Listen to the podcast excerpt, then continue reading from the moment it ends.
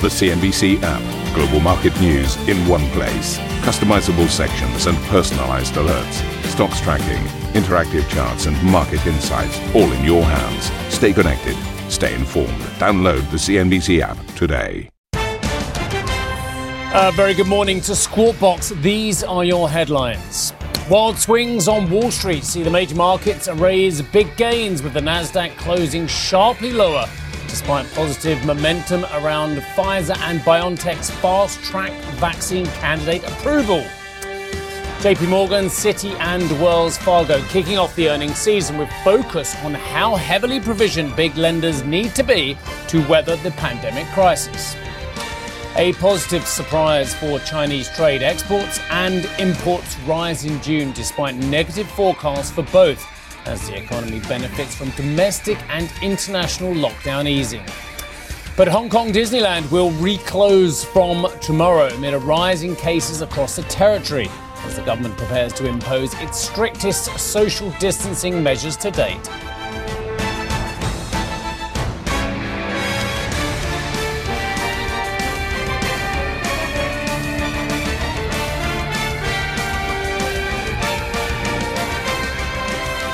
Uh, very nice to see you all today. Uh, I hope you're all well. Now, these markets, extraordinary move yesterday. Very interesting to see that we saw some really big gains, five, 550, 550 point gains for the Dow. Uh, but it, raised later on. The round trip on the Dow in session was 595 points, and uh, the S&P, uh, which briefly touched up for the year. That's how close we were. Uh, closed down 1%. But perhaps the most interesting thing for many of you uh, is the fact that the, the NASDAQ composite fell 2.1% as well. Stocks like Tesla, which we'll come to in a few moments' time, having an extraordinary ride to the upside uh, and then closing in negative territory. Let me show you a little bit of the session, actually, if I show you the S&P and how that got on as well. So out of the gate, pretty solid as well, decent sized gains. Then you can see new highs for the year uh, in terms of a year to date gain, and then a precipitous decline in the last three, four hours of trading as well. a lot of those uh, big investors who've been riding the momentum trade,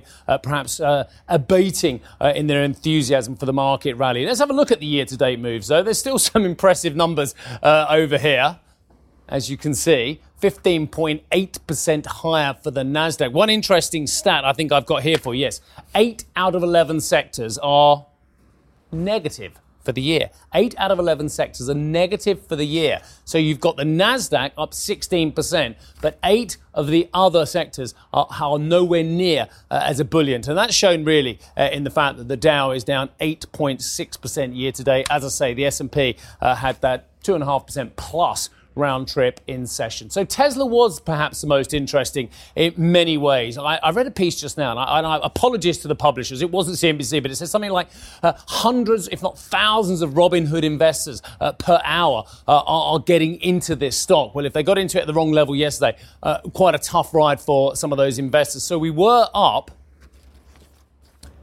16% at one stage, 16%. So you had a 20%, all right, 19%, call me a a sinner for that. A 19% round trip in session on one stock as well. That's a hell of a lot of money. I hope you've got that money to put on these markets because it's not always a one way track. This one trading at such a huge multiple. Of course, people are comparing it uh, to Amazon as well. Very interesting piece in the Financial Times about why they believe, from a cash flow basis, it is no Amazon uh, in those early years where it just generated tons of free cash flow and use that to build the business as well. Some people are saying, oh, yeah, it's the Tesla uh, it's equivalent of Amazon as well. Well, the FT piece is saying uh, we don't think so as well, but very interesting to see the stock uh, just losing a bit of momentum. It may just be one tough session for this stock as well. Of course, really, uh, cutting some prices uh, on one of its key models in session as well.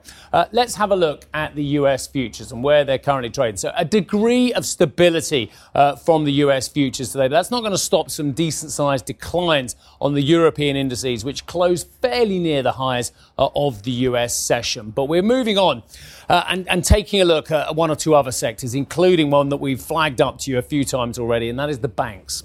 So, America's biggest banks are set to unveil their second quarter results this week, with Wall Street bracing for heavy profit declines as lenders take out large provisions to shore up their finances. Uh, JP Morgan will release earnings before the bell today, followed by Wells uh, and Citi. Goldman Sachs is scheduled to report on Wednesday uh, along with like BNY Mellon, uh, US Bank in there as well. Uh, and later on in the week, Bank of America also uh, reporting numbers. Well, let's get to Bill Smead, CIO of Smead Capital Management. And Bill, really nice to see you today. Brutal markets in some ways. Uh, there has been a degree of optimism from our lows early in the year, but was that optimism misplaced? Good morning, sir. Well, uh, good morning you know, we actually believe that the coronavirus has exacerbated the latest financial euphoria episode. So we're a big fan of John Kenneth Galbraith's book, A Short History of Financial Euphoria. And what went on with Tesla, what's gone on with Amazon, what, what, what is going on with Netflix and many of these other common stocks is they're going up because they have gone up. Uh, and and that works great, much like Cinderella's ball was a, a, great party. And there are no clocks on the wall, and we don't get to know when it strikes 12. Uh, but let me just say this: a friend sent me a note. The la- there are two times in the last 30 years that the uh, that that the, the market was up 2%, making a new high for the year, and then closing down like this. And the last time was March the 7th of 2000, which in our minds is about three days before the tech bubble broke in uh, the year 2000. So we're, we're, we're firmly in the camp that you need to avoid those exciting stocks that the Robinhood investors are chasing because that by definition is the foolish money. You've been very specific, and I noticed that talking about these herded stocks, the ones that the Robinhood investors really like, the technology names that are all flashy and shiny as well and have that enormous momentum. And, and it's hard to disagree with you. But what about the other uh, 80, 90% of the market? Because there's a lot of companies there which you've been looking at, I've been looking at, Russell 2K companies, Dow Transport companies, energy names as well, that have had an appalling time this year as well. Will they go down as well?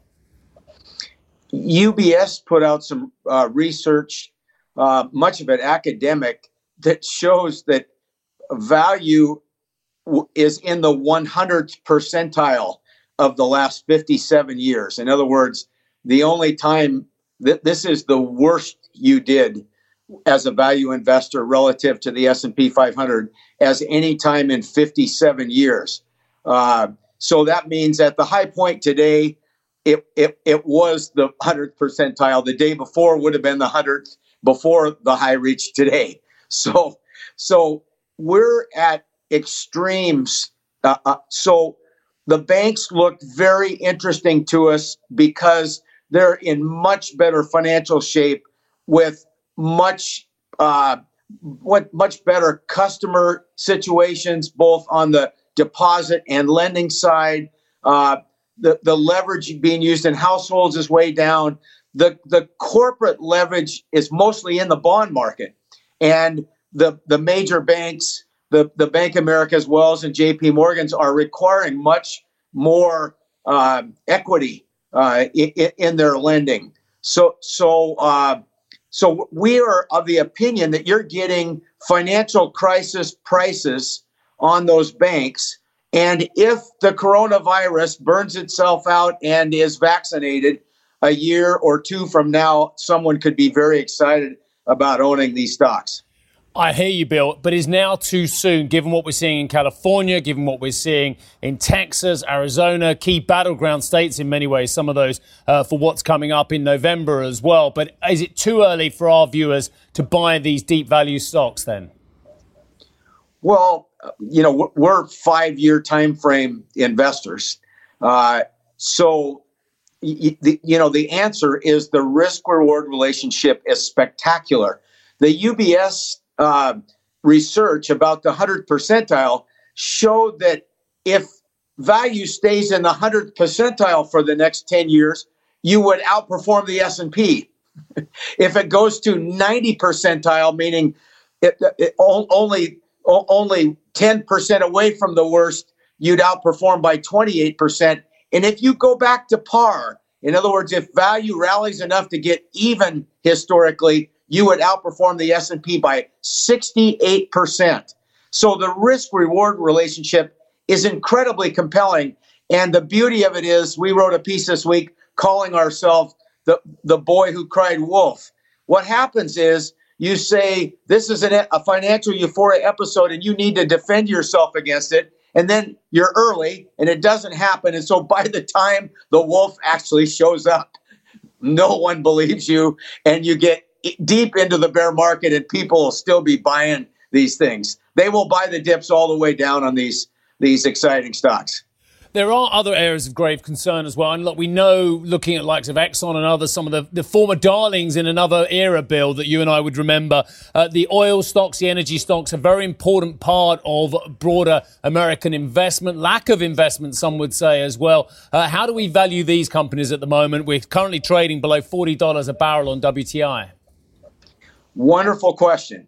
The, the Saudis stepped in and they shut down about 60% of the production in the Permian Basin and the and the shale world. Uh, and, and now they feel comfortable enough now that Chesapeake Energy has declared bankruptcy, bankruptcy to loosen things up a little bit on some of their OPEC partners. But we're we're very bullish on energy. We're our our, our largest purchases uh, uh, in the last six months have been in Chevron stock because energy is the smallest percentage of the S&P it's been any time in the last well my 40 years in the business.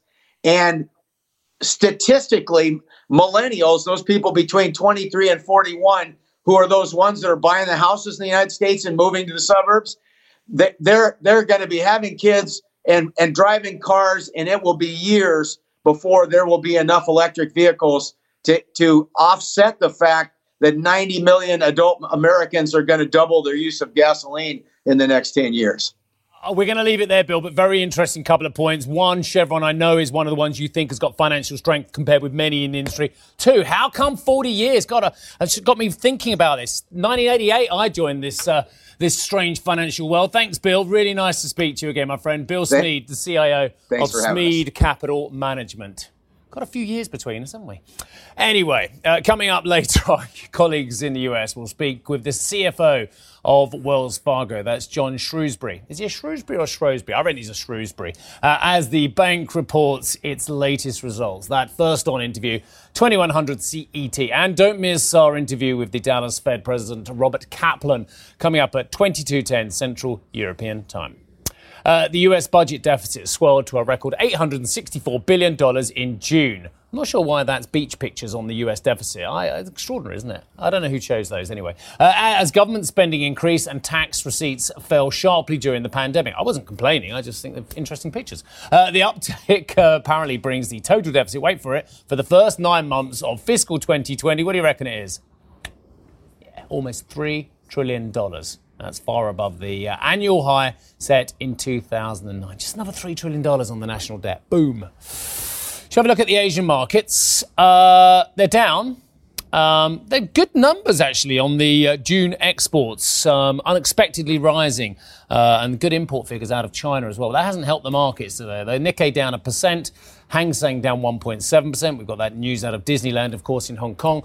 Uh, Shanghai Composite losing 1% as well. The ASX 200, to my friends in down in Australia, hello to you all, by the way, uh, down 8 tenths of 1%. Uh, China's embassy in Washington has said the US is, quote, stirring up the tension in the South China Sea after the Secretary of State, Mike Pompeo, uh, formally rejected most of Beijing's territorial claims in the disputed waters. Mr. Pompeo said China was running a, quote, campaign of bullying against other claimants, including Vietnam and the Philippines. Separately, the Trump administration is reportedly set to scrap its bilateral auditing agreement with China, a move which could lead to forced delistings of Chinese firms from US exchanges. Okay, I mentioned the data. Uh, China has posted a surprise trade rebound in June with exports rising 0.5%. Sam joins us with more. Sam, fill us in with the details. Good morning to you, Steve. Well, I mean, mainland markets aren't reacting a whole lot to this pretty surprising uh, trade data out of the mainland today. So when it came to the numbers, uh, imports uh, rose 2.7% for the month of June year on year, blowing past expectations. Analysts polled by Reuters had expected imports to actually fall 10% year on year. So this is a big jump from May's contraction of 16.7%. Um, on the export side of things, that edged up, as you said, half a percent for the month of June year on year. So also better than expected. Uh, analysts were predicting a fall of 1.5%. They were expecting things on the export side to certainly improve from May's 3.3% decline as uh, more countries reopened their economies after very strict lockdowns, but also as China exported more PPE. Uh, but it was that import data, as I said, that was very impressive. This was expected to certainly contract uh, less sharply in June thanks to more purchases of things like crude oil and other commodities, uh, also amid this ramping up of infrastructure spending that we have seen uh, in China. So analysts have said that this much better than expected headline number uh, does sort of suggest that domestic demand is picking up speed. As we have been saying, investors have certainly been betting on a much quicker economic recovery in China than other parts of the world. Now, China recorded a trade surplus of $46.2 billion last month, smaller than May's 62.9 and also lower than expected, uh, while its trade surplus with the US widened to $24.9 billion in the month of June. So, as I said, not a whole lot of action uh, on the markets. Perhaps some of these geopolitical tensions, as you touched on, Steve, uh, are now weighing on sentiment. Uh, in the latest, as you said, the US has toughened its stance on Beijing's claims in the South China Sea. In a statement, US Secretary of State Mike Pompeo saying, We're making it clear Beijing's claims to offshore resources across most of the South China Sea are completely unlawful, as is its campaign of bullying to control them. Of course, we know that China claims virtually all of the South China Sea. That sees about $3 trillion worth of trade passing through it each year. China's embassy in the US has reacted to this uh, this morning, actually, accusing Washington of stirring up tension and inciting confrontation over the South China Sea. But I think the big question is whether this tougher line from the US will actually rein in what the US sees as Beijing's assertiveness in the South China Sea. Steve, back to you. Excellent, Sam. A lot of issues covered. Thank you very much indeed for that. Okay, coming up on the show, fast track rally. Pharma stocks surge as Pfizer and BioNTech's vaccine candidate wins special designation from the US drug regulator. And for more on the latest bout of market volatility, plus the rollback in lockdown measures in key United States states, uh, check out the Squawk Box podcast.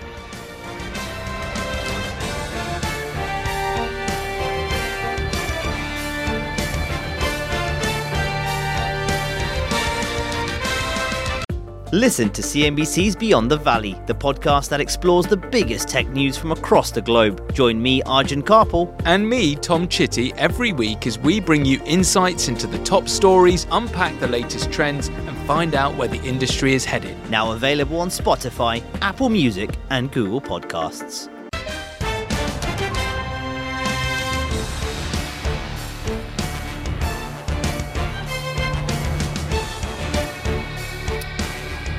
The number of global coronavirus cases has crossed the 13 million mark, rising by just over a million in five days. The United States, by far, still accounts for the highest number of incidents and infections. However, Monday saw it confirm fewer than 60,000 daily new cases. Now, not much of a milestone, but it is the first time we've seen below 60,000 in four days. Now, whilst the death count slowed actually to its slowest rate in a week. According to Reuters data, though, the disease is now spreading fastest in Latin America. California has ordered all bars, restaurants, and museums to close as the state continues to suffer a surge in coronavirus cases. Meanwhile, California's two biggest school districts of Los Angeles and San Diego said learning will stay remote going into the autumn semester. This despite threats by the Trump administration to withhold funding from schools that refuse to reopen. So let's get to this BioNTech share uh, story. Uh, the shares in that company, BioNTech, closed over 10% higher after the FDA granted its potential, again, potential COVID 19 vaccine fast track status. The German biotechnology firm is in partnership with Pfizer, um, which uh, saw its shares uh, settle over 4% higher. This comes as a senior White House official said the drug makers could begin manufacturing vaccines as early as the end of summer. Well, let's take a look at some of the US pharma. As you can see, BioNTech 10.5 46%. Let's go to three decimals. 10.546% higher and, and similar for Pfizer. We'll call that one 4%. So let's get to Juliana, who can join us now with more on this. Juliana, I'm very confused about the state of affairs on the vaccine front as well. Um, but one thing I have noticed that I think it's like the top four vaccines stateside, and correct me if I'm wrong, are all get ready getting the green light of vaccine candidates, the green light to go into mass production way before they're even proved to have efficacy uh, and actually be effective measures against coronavirus as well. Are, are, we are we going too fast on this one? Uh, actually, putting into production a load of vaccines before they've even been proved to be correct. Well, that's absolutely correct. We are seeing drug makers and health officials support this idea of starting production on potential coronavirus vaccines before we know if they will prove effective. There's huge concern around supply of these potential vaccines should they prove successful. So they're trying to get ahead of the process, ahead of the game here. And that means that we will have uh, vaccines produced that will be useless. But in terms of this story that emerged yesterday, BioNTech and Pfizer, the two companies have been collaborating on COVID 19 vaccine development. And yesterday, they were granted FDA fast track designation for two out of four of their candidate vaccines. We've already seen phase one early data on the most advanced of these four vaccines, so really shouldn't come as a surprise to the market. But we did see some pretty significant share price moves on the back of this.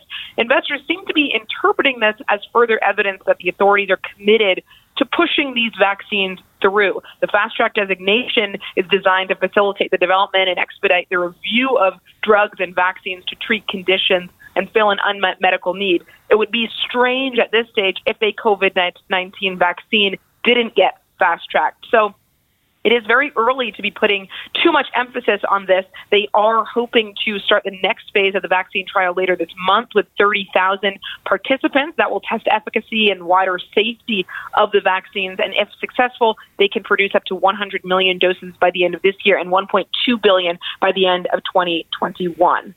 Juliana, I don't know if this is a stupid question, but I'm going to ask it anyway. Um, will these pharma companies, these biotech companies, if indeed they develop a vaccine, be able to monetize it? Given the huge cost in rolling out such a large amount of the drug so quickly, and indeed the, the idea from many governments and parts of society that this actually transcends profit and actually should just be done something that's done for humanity's sake as well to open up the global economy, global society, etc. Is it a no brainer that if you develop a vaccine, given the fact that there are over 100 players out there trying to develop vaccines, that you'll be able to monetize it?